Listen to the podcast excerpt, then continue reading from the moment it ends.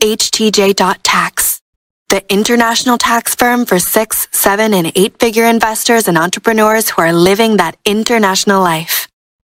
Are you ready? I'm a U S citizen who recently decided to pick up my work and move to somewhere with a better climate. Good for you.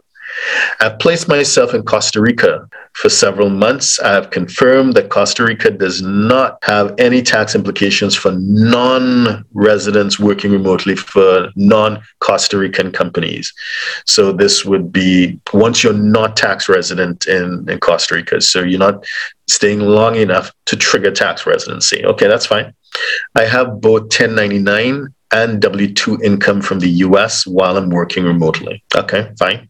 I have not lived abroad for more than three hundred thirty days. I left in June twenty twenty-one. How does this affect my twenty twenty-one U S taxes, if at all? How would it affect my twenty twenty-two taxes if I choose to stay abroad for the rest of the year? Okay, Dana, so great question. Good question. So from a U S perspective, assuming that you have not, yeah, so you've been outside for more than, for less than six months. You can, uh, I know you, when you, when you mentioned the three hundred thirty days, you, you're thinking of the Section nine eleven foreign earned income exclusion, which perhaps is the, one of the best benefits for U S exposed persons who are abroad. So you, the amount moves with inflation. I think right now for twenty twenty-one is one hundred twelve thousand dollars. So like the first one hundred twelve thousand dollars of income is completely protected. You declare it on your tax return, but using a Form twenty-five fifty-five, it is more or less sheltered from U S tax. Now, that applies to the W two income. So generally speaking, once you qualify for that, if you had W two withholding, it could be refunded to you. But it does not work with ten ninety-nine income. So with ten ninety-nine, you'd still, you'll, I mean, you'll be, enjoy the Section nine eleven exclusion on the income tax.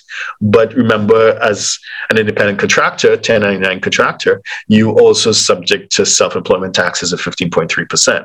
That will still apply. Now, the thing is, in order to qualify for the foreign income exclusion, you do so in one of two ways. Uh, I have a really long article on this on our website, H T J dot tax. We have like two thousand articles on international tax and probably like a thousand videos.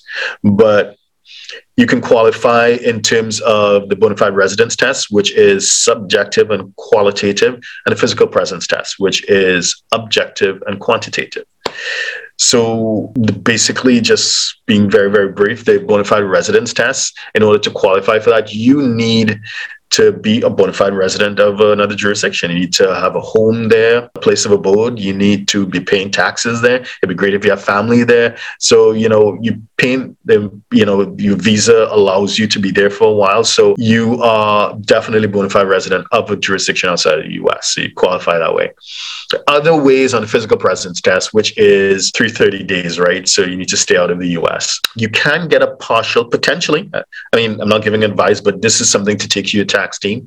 You can get a partial benefit based on the foreign income exclusion because the physical presence test is three hundred thirty days, but it doesn't have to be in the same calendar year. So you can do a Form forty-eight sixty-eight and apply for an extension, and that may give you time to count three hundred thirty days. An extension to, you get an extension to October, right?